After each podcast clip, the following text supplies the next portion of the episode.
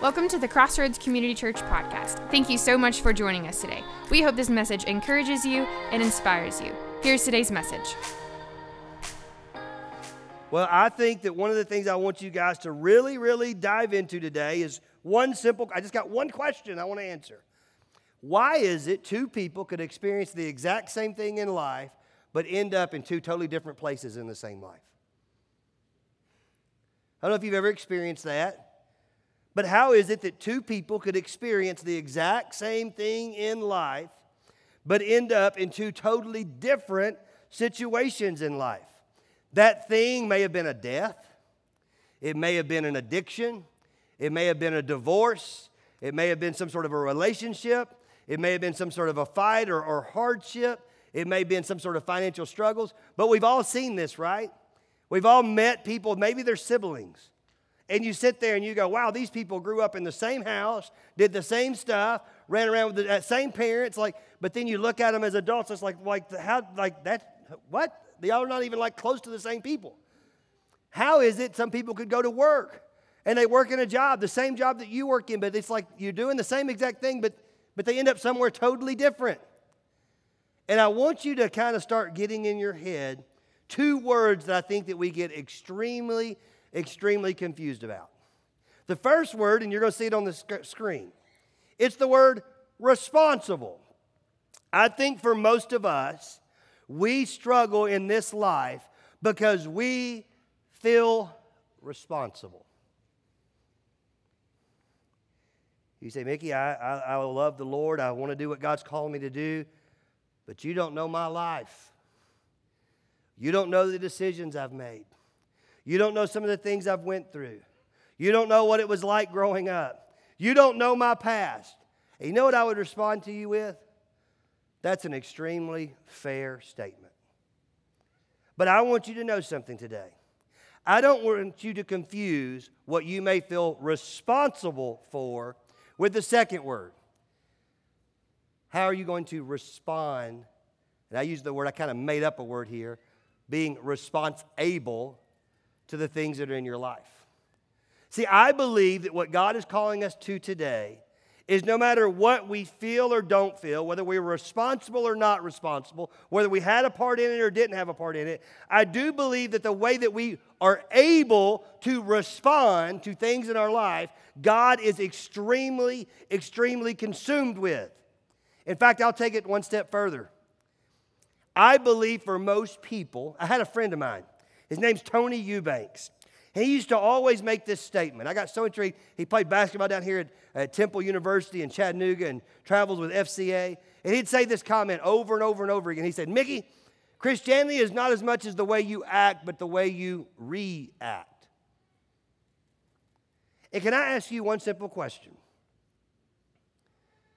If God is who he says he is, and Jesus does what he says he's done, and he is what he is to you, being Lord and Savior of your life, or maybe you're not quite yet, can I ask one simple question? How are you responding to it? I want us to focus less on what you feel responsible for, and I want to focus more on how are you responding to the gospel of Jesus Christ and who God is. In fact, I can do this better by sharing a story, and then we're going to dive into God's word, okay? I want to share a story. Some of you may or may not know this gentleman, but his name is Joseph, Joseph Merrick. Joseph Merrick was an amazing guy that a lot of people have talked about and they've studied. He was born in England in August the 5th, 1862. Now, most of you guys have no idea who exactly Joseph Merrick is. If you're looking up on the screen, you'll see a picture of Joseph Merrick. Joseph Merrick, maybe you know him by this name the Elephant Man. Joseph Merrick was discovered at a freak show in London. He was born a healthy boy to his parents. But he had a syndrome that came up that would cause different things to grow. If you looked at this picture closely, you would see that his right side was a lot larger to his, than his left side. And, and he was a part of this, this freak show. Now, please don't overthink. I'm not coming up with that word. That's what they called it, okay? But they called it a freak show. And at the freak show, he was known as the Elephant Man. And people would show up and they would pay money to watch and go in and look at these different anomalies and try to figure out what in the world's going on. And he would go in, and people usually would react the same way that you kind of reacted when you first saw that picture, with kind of like a, what, what's going on there? Well, he had a disease that made growths and different things. In fact, his skeleton is still at the Royal London Hospital on display. But here's a part of the story that I want you to know. One day at that freak show, Sir Frederick Treves showed up. He happened to be a doctor. And he looked at this young man, and rather than being appalled, rather than trying to be consumed with him being a freak show, he simply gave him a card and said, Hey, I'm a doctor, and I would think I may be able to help you. Well, that didn't really mean a whole lot at that time, but a few weeks later, the police found this gentleman at the subway. He had been beaten up, he had been robbed. They found Merrick there. And the only thing that he had on him, the only thing that was left, was Dr. Travis's business card. So they called the doctor and he came down and he found him there and he grabbed him. He took him to the London hospital in which he would live the rest of his life. And he started the process of loving him and nurturing him and helping to provide for him. But everything changed. See, the first time he went to the hospital, the lady, not knowing the situation, came in, the nurse, very innocent, very sweet, not knowing anything, had the lunch, had the tray, comes into the hospital room, sees Mr. Merrick, and gasps, screams, drops the tray, and runs out. And it made the doctor, Dr. Travis, to think, hmm, I want to do an experiment. And so he took a lady. And he said, Here's the situation. Mr. Merrick has a disease, he has a lot of deformities. And I want you to go in, and I want you to look him straight in the eyes. I want you to talk to him. I want you to smile at him. And I want you at the end to shake his hand and to walk out. Well, the doc had this idea to kind of do this social experiment with, doc, with this elephant man, with Mr. Merrick. But the response that he got was not what he was expecting. In fact, can I read for you verbatim the response that Dr. Travis wrote in his observation? He said, The effect of poor Merrick was not quite what I'd expected. As he let go of her hand, he bent his head on his knees and sobbed until I thought he would never cease. He told me afterwards that this was the first woman who had ever smiled at him and the first woman in the whole of his life who had shaken his hand. Well, from that moment forward, everything began to change.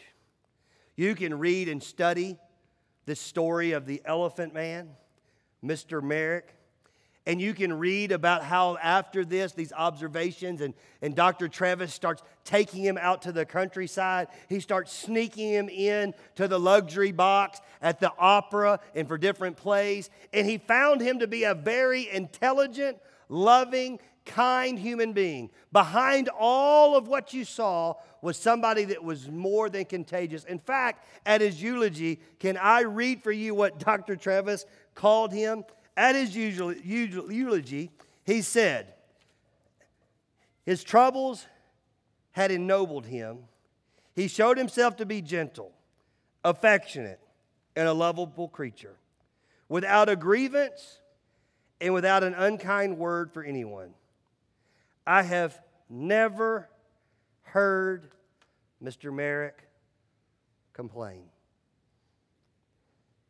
You know, one of the things that he was known to say on a regular basis, if you were to read some of his journals, and it's very well documented, is this same Mr. Merrick, the elephant man, would say on a regular basis, I have the happiest days of anybody. You know what it made me think? How can somebody respond like that? Listen, I'm not here to debate. I'm trying to walk a very thin line between disabilities and abilities and deformities. I don't want to do anything to belittle what this man's amazing life. He lived to be 27 years old. But can we just be brutally honest? When I look at this picture, I don't think of somebody that's going to live their life and say, My days are the happiest days ever. I don't look at somebody that says, You know what? I'm going to live my life and never complain. But that's exactly what he did. Why? Because he knew something that a lot of us still don't know. You may not be responsible, but you are responsible. Like, no matter what's going on in your life, the way that you respond in your life is extremely important, not just for you, but for many other people that's around you. Yeah, I think that's what Paul's talking about if, if we turn to 2 Corinthians chapter 6, because here's a few facts that I want you to know. Here's the way I wrote it down in my notes. If you're taking notes, write these things down.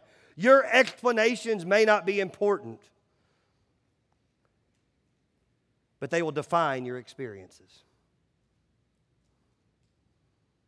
Your explanations may not be important, but they will define your experiences.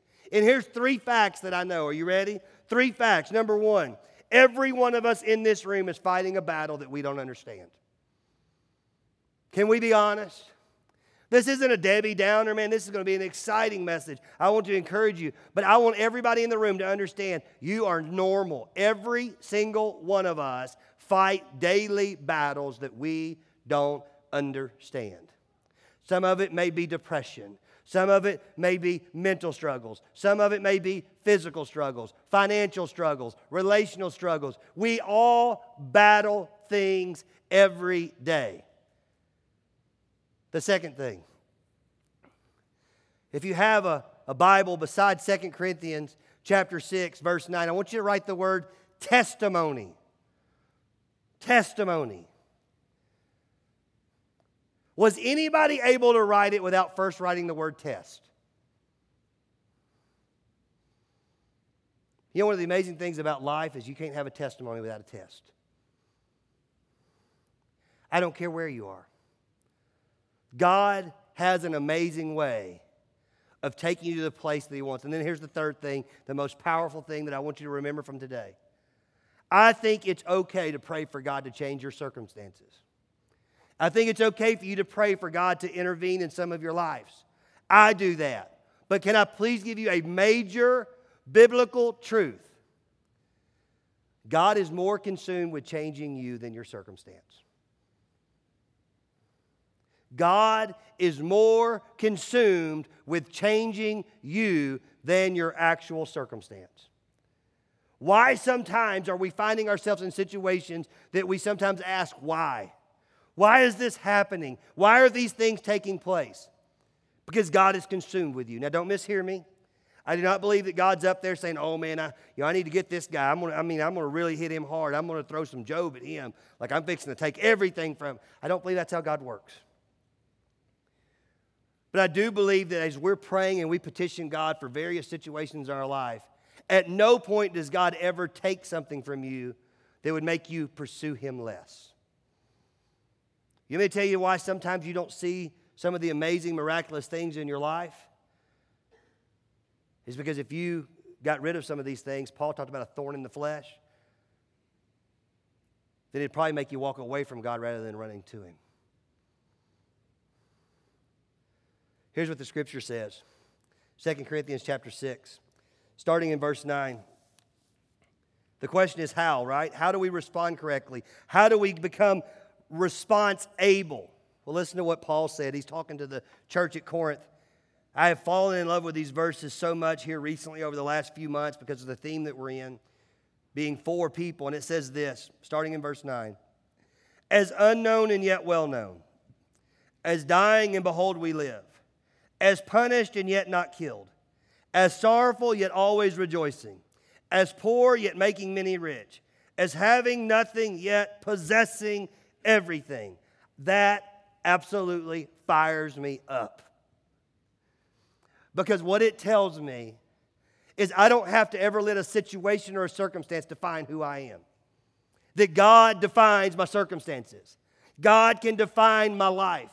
Like this aspect of who Jesus Christ is, is more than just, oh, wow, then this amazing. We celebrate Easter. He died on a cross, this brutal death. He did it for me because he loved me. He rose on the third day so that I can have a relationship with him. Wow, isn't that great? Butterflies and rainbows. I don't have to go to hell. If that is your concept of who Christ is, that's a great starting point, but it's a terrible finish. Because God conquered and did all that. Why? So that you don't have to allow your circumstances to define you. So that you don't have to be settled with what you're at or where you are so that you can turn around and take whatever situation that's coming in your life, aka Mr. Merrick, and you can say, despite what's happening in my life, I still can do something more, and every day can be a great day. I can win every day. I don't have to ever leave a day feeling like I lost. But for some reason, for some reason, and I don't understand why, and I want to ask a simple question of if we can make a decision, a, a marker in the ground. But that is the biblical foundation where Christ is wanting to, like, like the whole, if I was to sum up God's word, it would be He created people in a garden totally free and have relationship with Him. Because of sin, we became captive. That led us out of the garden. Then his people became pa- captive by the Egypts. Again, he delivers them. And then he goes to a cross. Why? So again, we can leave captivity. But I don't understand why the people that have the keys to the handcuffs, the people that have the keys to freedom, the people that can go out and live life and have life more abundantly, like why do we not experience that on a regular basis? I'm going to give you one major reason. You don't know how to live free.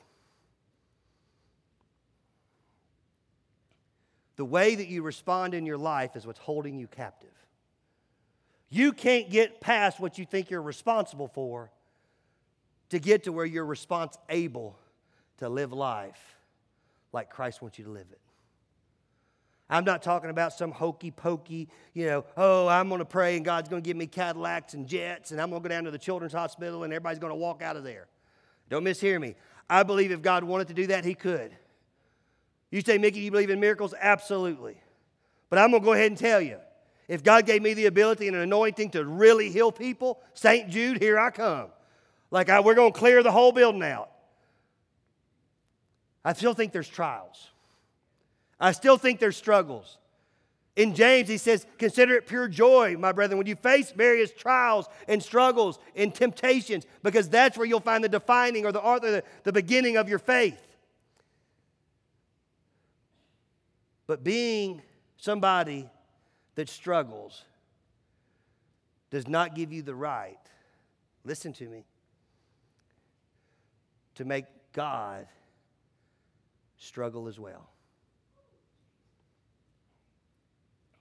You know, we focus so much on what we do wrong that we don't really think about what God does right. I think that's what this scripture is talking about. He said, No matter where you're, you may be poor, but by God, you can make many rich. You may be sorrowful, but yet you can still have joy. Like we have the ability through Christ. Now, now here's what's crazy. I know what a lot of you guys are thinking. I can look past your eyes and get into your soul, and you're looking at me with this same kind of a like some of you are really engaged, some of you got a blank stare because of one simple question.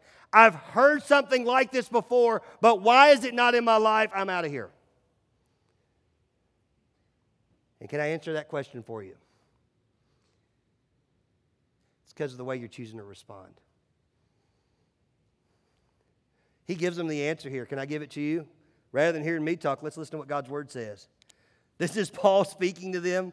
Now, realize that this particular area, Corinth, was a, a place that had a lot of, of sexual sin, had a lot of different religion, had a lot, not Christianity, there was the aspect of Christ there. His death and crucifixion. Paul's went on a missionary journey. This is one of the places that he stopped. But this is a place that's going to be really, really Greek influence and a lot of different pagan gods. And they're kind of opening themselves to everything. And the more they open them, themselves up to all the other things, they're losing sight of the real true thing. That's exactly what, listen to what he says. Listen to what Paul says. He says, And we have spoken freely to you, Corinthians. Our heart is wide open. Now, let me pause for a minute. You may tell you one of the greatest things that God did to expand his gospel is he took two people, put them in a place with people they totally disagree, and they loved them anyway. You may tell you one of the issues in, in today's church. I'm trying to be careful. I don't want to be dogmatic today because today's a celebration day because we're fixing to have a major baptism. But I promise nobody's listening to you when you're screaming at them. Nobody's listening to them when you're dogging them. Nobody's, li- can you speak the truth? Please, every single time. But can I give you a little bit of freedom today? Truth can fight for itself. You don't have to fight for truth. Just live it, love it, and love them with it. I go play golf with people. Hey, you want something to drink? Sure. What do you like? Well, I want one of them ultras. Okay. You buy them an ultra. They're 46 year old grown man. What am I going to do? Fight them over it? Because I know about few, five, six holes later, they're going to be like, well, what do you do, by the way, Mickey? Well, I'm a pastor. Oh, I'm sorry. Oh, like, dude, it's fine. It's okay. I always get tickled because I usually have the same response. If Joe oh, I'm a deacon down here so and so. Oh, okay, good, yeah. Yeah. But I'm like, why do we like live in closets? Why at one time this is the way we are, oh, but over here I'm like this? This isn't a message on drinking. You probably wouldn't like how I'd stand. I stand on the biblical truth of it. But it's one of those things that I want you to understand something. Listen to me. You may not be responsible, but you are response able in your life. And the way that you are responding to your life speaks more than what you're saying you believe. You want me to believe in the God of your life? Then live like it's worth something in believing in. You think that you have the truth in God's word? Then live like it matters in your life. Isn't it amazing that somebody, listen, I'm not picking at you, I love you. I'm just, I, be honest with you, it's just too important for you to know the truth. If you really believe that this is the answer to everything in your life and that it's God's spoken word and it has the power to change things, can I ask a very simple question? Then why is it the last thing you ever look at? I mean, is that weird? Like, if this really truly is the key, like, man, the Bible is a, like it comes alive, it can give me the answers, it can lead me to a right relationship with the Lord, it can change my life, but yet we never look at it. We'll spend more time in a Sports Illustrated or a Golf Digest or a Vogue magazine or watching TV. Don't have a problem with any of that. I'm gonna go ahead and tell you from about 2 o'clock to about 7:30, if you need me, call me, I'll come. If you don't need me, I'm on the couch watching the Masters. Why? Because I like it. There's nothing wrong with it, but not to the detriment. If you're seeking perfect sense and you find it, seek no other sense. And then he gives them the answer. Not only do they love these people with hearts wide open, listen to what they say. You are not restricted by us. Isn't that an amazing thing? That, that's one of my sayings I say a lot of times, whether I'm doing chaplain stuff on the football field and some kid drops the F bomb, they're like, hey, quit, there's the chaplain, Mickey. I'm like, dude, don't worry, you ain't restricted by me. Yeah, you, you be you. Or somebody's on a golf course, oh, I'm sorry, you don't be restricted by me. Why? Because listen to what he said. You're not restricted by us, but you are restricted by your own affections. Now, if you're like me, I want to know exactly what it's talking about. Affections is simply this. Here's the definition three things it's either a gentle feeling, or some sort of a fondness, or something that you like. You know what I've realized for most people? For most people, the biggest struggle that they have in their life is not that they don't love God. The problem is, is they love the other things too much. They want God to be one of many things. But I want you to understand something. Listen to me. Your affections are destroying you.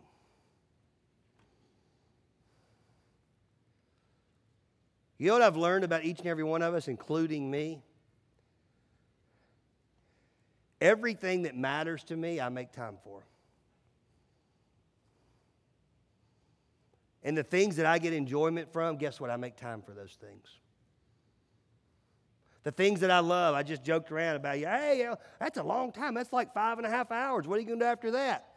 Confession of the Not So Rich and Famous. Give you one of my, you know, there's two things I never talk to anybody about. One, I like eating fried chicken gizzards. That's embarrassing, right? The second is almost embarrassing, and I love professional wrestling. You know what I'm doing tonight after the Masters? I'm hoping to get some fried chicken gizzards and watch WrestleMania. but you say, why? Why not? But you know what I'm not going to do? I'm not going to take my daughter's baptism day and family being in and rearrange everything that is important to go chase after stuff that's not. Because I can be response able. It's okay that you have this affection for some things. But you just need to know that the things that you're loving is really what's killing you. Some of the things that you can't get away with. I, will give you a great example. I, I get so tickled with this. I, have literally verbatim told people this, and I wondered, yeah, that's the reason why I shouldn't be a pastor, because I shouldn't say this, but I just do. I can't help it. But most people's issue, they, like if they didn't have drama, they wouldn't know what to do with their life. Like they know exactly what they need to do. They're like, but you don't understand. I've been dealing with this for 15 years to get rid of this. What am I going to do?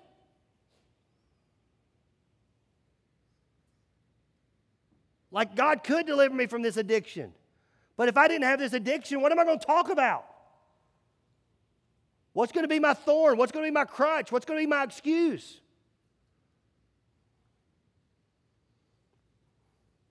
And then he says this You're restricted not by us, but you're restricted by your own affections. In return, widen your hearts. See, Paul tells them very ironically to follow their example and do exactly what he did. Widen your heart. You see, Mickey, that, that doesn't make a lot of sense. Like, like I've always been taught in church that you know you gotta you gotta get rid of everything and God's got to be the number one thing. He will be. But first, can you just open up and experience Him? The same things that you put the most affection and love and, and fondness towards, what would it look like if you put that same affection and fondness towards Christ? I think sometimes we approach things and, and we immediately try to take people on a journey. We, we try to make people leave from like, like, okay, hey, you know, I know you used to do all these things, but I want you to love Jesus. And boom, the next day, like you're just whoop, like everything's done. You say, well, don't you know the story of Paul? Yeah, he was blinded and on his back and couldn't do anything for a few days. That's an option, I guess. But a better option is open my heart up. You know, can I go back to Joseph Merrick? There was one thing that he was said to have, quote, just about every single day. In fact, most people would refer to it as the Elephant Man's poem. His story is an amazing. In fact, you can go sometime today in between the Masters and WrestleMania and watch a movie that was put out in 1980 called The Elephant Man. It was nominated for many, many, many Oscars. It was one of Anthony Hopkins' first movies that he ever did. It's a phenomenal movie, but I will warn you, it's sad. You know why it's sad? Because it's real. But you know what? Will you put that picture of the elephant man up again? Mr. Merrick? Can I tell you what he said every day? Are you ready? This is the poem. Here's the way he would be responding to his life. Tis true my form is something odd, but blaming me is blaming God. Could I create myself anew? I would not fail in pleasing you. See, Mr. Merrick's grandfather was a pastor. and his trials and circumstances started to hit, he was grounded in the faith and truth. Dr. Travis said he'd never seen a man that was more biblically and scripturally knowledgeable than Mr. Merrick. And when we look and see like all hell's breaking loose and how you how could you be happy every hour of the day? How could you never complain? because he understood God probably better than we did. And I think that's where you and I sit. The reality is, is we can look at this picture and we see a man's deformity. But you and I can walk out of here and nobody knows our issues, do they? I don't know what you feel when you look in the mirror.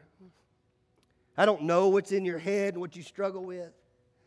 I don't know what's going on in your life. I, I love having a relationship with you guys. I love having friendships. I love hanging out. But the reality is, is I totally get it. As soon as the pastor walks in the room, you kind of put your best foot forward most of the time.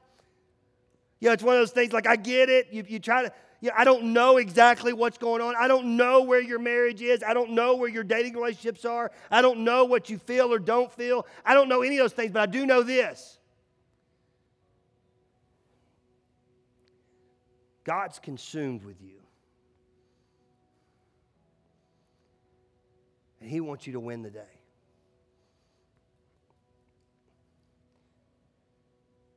And maybe you need to quit worrying about all the things that you feel responsible for. And allow God to take on that responsibility. You say, Mickey, what are you talking about? You know that's why Jesus came, right? He said, I'll take care of their sins. I will take responsibility for what I'm not responsible for so that they can live in a responsible life, though they should be responsible. If you were encouraged by today's podcast and would like to hear more messages, visit us at crossroadscommunitychurch.com.